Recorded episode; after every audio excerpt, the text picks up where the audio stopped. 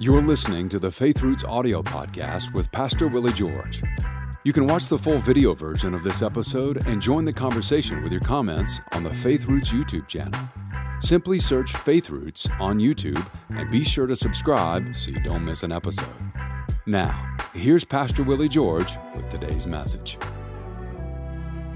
Hello, I'm Willie George. Welcome to this edition of the Faith Roots podcast. This month we're talking about the good fight of faith. And um, faith is a tool, no doubt about it. It's something that we learn to use. It's the tool by which we receive from God. It's the tool which we use to change circumstances. But it's way more than that. You see, faith flows from an intimate relationship. And when we take the relationship away, uh, faith then becomes hollow. It's not what it was meant to be.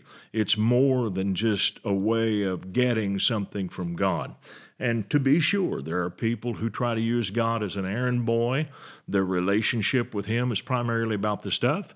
And the reason we know that is because it's what they always talk about. They talk about God strictly from the terms of He gives me what I want. And it's much deeper than that uh, I have a relationship with Him, because I have a relationship with Him, uh, then He cares about the things that I need and cares about the things I desire. So let's go to the book of Joshua today, chapter 1, uh, verse 8, New King James Version, uh, where God spoke to Joshua and said, This book of the law shall not depart from your mouth. Now, at that time, the only word that was available to Joshua was the Torah, the first five books of Moses. And so that's what the Lord was saying to him This book of the law shall not depart from your mouth, but you shall meditate in it day and night, that you may observe to do according to all that is written in it. For then you will make your way prosperous, then you will have good success. In other words, God says it's in the process of pursuing my word. Can't do that without a relationship. A lot of people will copy the word that someone else has. But it's a different thing altogether when you really begin to pursue that word and you begin to read it for yourself. You begin to see these things on your own. You begin to dig into the word. And, uh, and, and we always start that process with someone else's help. Uh, we have to rely on teachers. It's just like as a child, you don't learn to eat without the help of your parents, but you graduate and you move into learning how to do this on your own. And that's really what our relationship with God is all about. We learn how to receive for ourselves. Listen to me. Uh, when I first became a follower of Christ, went to church, I would get enough meat in the Sunday messages to last me for several days. Uh, but as I began to mature and grow, I needed even more than that. And the same thing happens as your body begins to grow. When you leave childhood and get into your teenagers, you need more calories than what you received when you were a little guy. And so you have to learn to feed yourself. You can't just get what you need at church. You have to have your own devotions. And so God told Joshua, This book of the law, this is how you feed, he's saying, shall not depart from your mouth. Now, he said, You meditate. The word meditate here is from a Hebrew word which implies that you are chewing cud like an ungulate animal. The sheep, the cattle, the deer, all those animals that chew the cud, that have different chambered stomachs. Uh, they will grasp a lot of food, put it in the mouth, take it down to the rumen, and then they'll regurgitate it later and they'll chew on it again over and over again. In other words, they don't just think about it when they first read it, but they think about it considerably.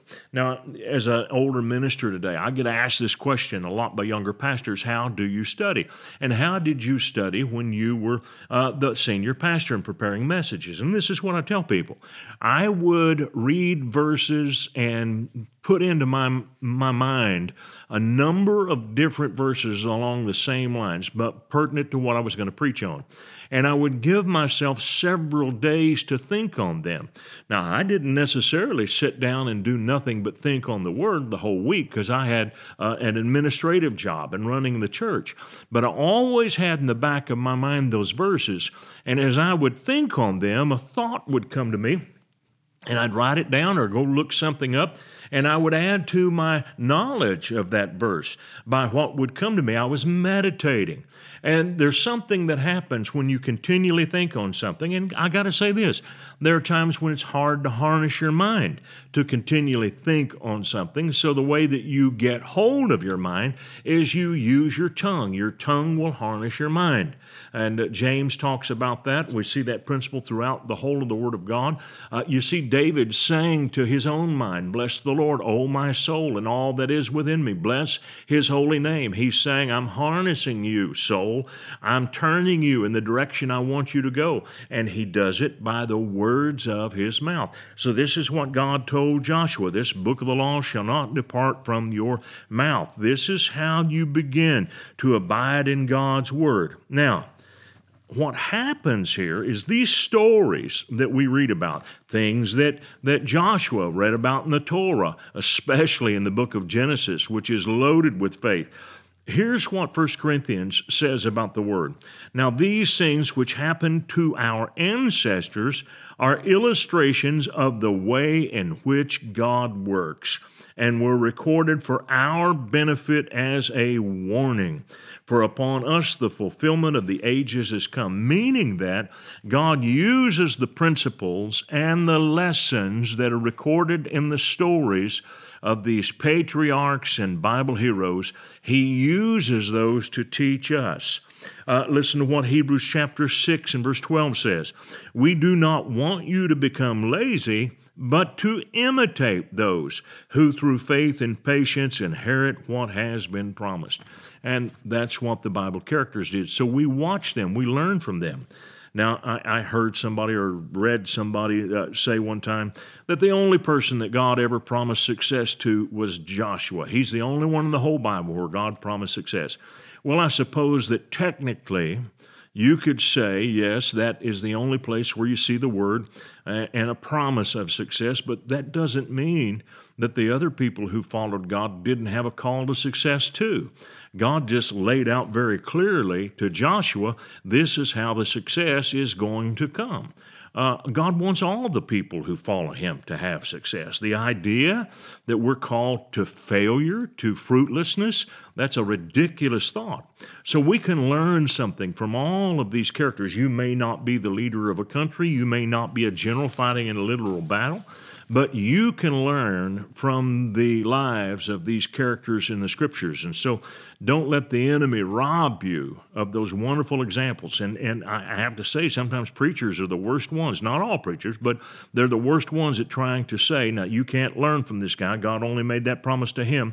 And there are some truths in that, that there are times that, that you can't take everything God promised to David, that you're going to be the king of Israel and so forth, but you can learn something from the general directions that God gave to these people. This book of the law shall not depart from your mouth. Now, what I want you to see is this is that you need to begin to commit to memory certain key verses. And uh, not just prayer verses, not just verses about things and how to get stuff, uh, but let me give you some ideas there are worship verses in the Bible. You ought to memorize some of those worship verses. There are character verses. God's called us to character. You ought to memorize the character verses. There are healing verses, and those are very important. They're not the only ones, uh, but they're certainly a part. There are work verses. You know, not too many people quote scriptures about work. Proverbs 14 23. In all labor, there is profit. Every time I find myself doing a hard job and wondering, is this worth it? I think about Proverbs 14 23. In all labor, there is profit, even if it opens my eyes to a better way to get something done. Uh, in all labor, there's profit. Fear verses. Uh, it's good to memorize those verses so that you can stand against fear. There are verses about brotherly love. We need to remember those things. And then over 130 verses of the New Testament speak of who we are in Christ, what we have in Him. I call them the in Him verses. You need to memorize a number of those. When you begin to memorize these verses, you put the Holy Spirit into a position in your life where that he can bring back to you these verses when you need them the most. Listen to what Jesus said in John 14, 26. This is New King James verse, he, uh, version. He said, But the Helper, Now, he's called in the King James Bible Comforter, but uh, uh, he is the helper. I want you to think about this for a minute. He is the helper. He's not the leader. He's not the doer. If if if your spiritual development was solely dependent upon the Holy Spirit, you'd be hundred percent successful. But we are not always hundred percent successful because He is not the doer. He's the helper. He can only help as we do. And so, if I'm not doing the word, if I'm not remembering these things, if I'm not committing some of these things to memory, if I'm not putting the word in my mouth the way God told Joshua to do it, if I'm not doing that, the Holy Spirit can't help me as much as He would want to. And so, a lot of people are not giving the Holy Spirit an opportunity to do everything He can do for them because they don't put the word into their mouths. You put it into your mouth, you probably won't even understand it in the beginning. It may not be something that's deep in your heart. But the more you put it in your mouth, the more you begin to get it in your heart. You begin to understand it, and the Holy Spirit will teach you what that word means as you continually repeat it and keep it in your mind. Now, there's no more effective weapon than the spoken word. Now, listen to this. The Holy Spirit, whom the Father will send in my name, he will teach you all things and bring to your remembrance all things that I said to you. That is John 14 26. He reminds you of what you have heard me say. That's what Jesus said. And it's so much easier for that to work when you took the time to put some of those verses into your memory. Write down verses on note cards. I have note cards all over the place where I've written myself little notes and written myself scripture promises. There was a challenge I was facing a few years ago. And I thought, you know what? I need to find a scripture that suits that challenge. And I looked and looked and looked all through the Word, and I found a scripture, and I thought, yep, that one fits what I'm facing here better than anything I've seen. So I wrote it out, and I put it right here on my desk and I saw that verse every day, and I would say that verse all the time. I would, I, I, remembered it. I kept it in my memory, and you know what? That verse came to pass in my life. Uh, now it's not as important to me as it once was because the battle I was fighting there, I won it. And so I received what God had promised in that verse. But this is how I got the word into my life so that I could see fruit come as a result. And so write these things down. Put verses into your memory. Put them around your home. I know one guy who heard me preach about healing scriptures, and he was diagnosed with a disease that could have killed him. He wrote all these verses down. He said, I didn't have any note cards, but I had paper plates. And fortunately, he was a bachelor. And he had paper plates all over his house with his healing verses there. No matter where he went, he saw a healing verse. And when he would see it, he would say it. He would say it over and again. He'd see that verse and he would say it. And he told me the day came where he went to his doctor, and the doctor said, Your disease is gone. I mean, it's not present in your body anymore. There's no sign of it. You're cured. And so it came about because he put his confidence and trust in something that was much greater than he was. He had power in his life because he understood that the power comes through the Word. That's where your help is going to come from. It's not just the Holy Spirit wanting to help you, the Holy Spirit is going to work with the Word. And that's why the, uh, the, the Lord told Joshua, This book of the law shall not depart out of your mouth. I want you to give me something that I can work with. And as Joshua had committed that word to memory, God brought it back to him over and again. And you know what I love about the Holy Spirit? He can bring to you exactly what you need. I've had him give me scriptures in the middle of the night that were perfect for the thoughts that the enemy tried to torment me with as I woke up in the middle of the night and he said this, and the Holy Spirit was there immediately to give me what I needed to combat that. He wants to do the same thing for you. That's what he does.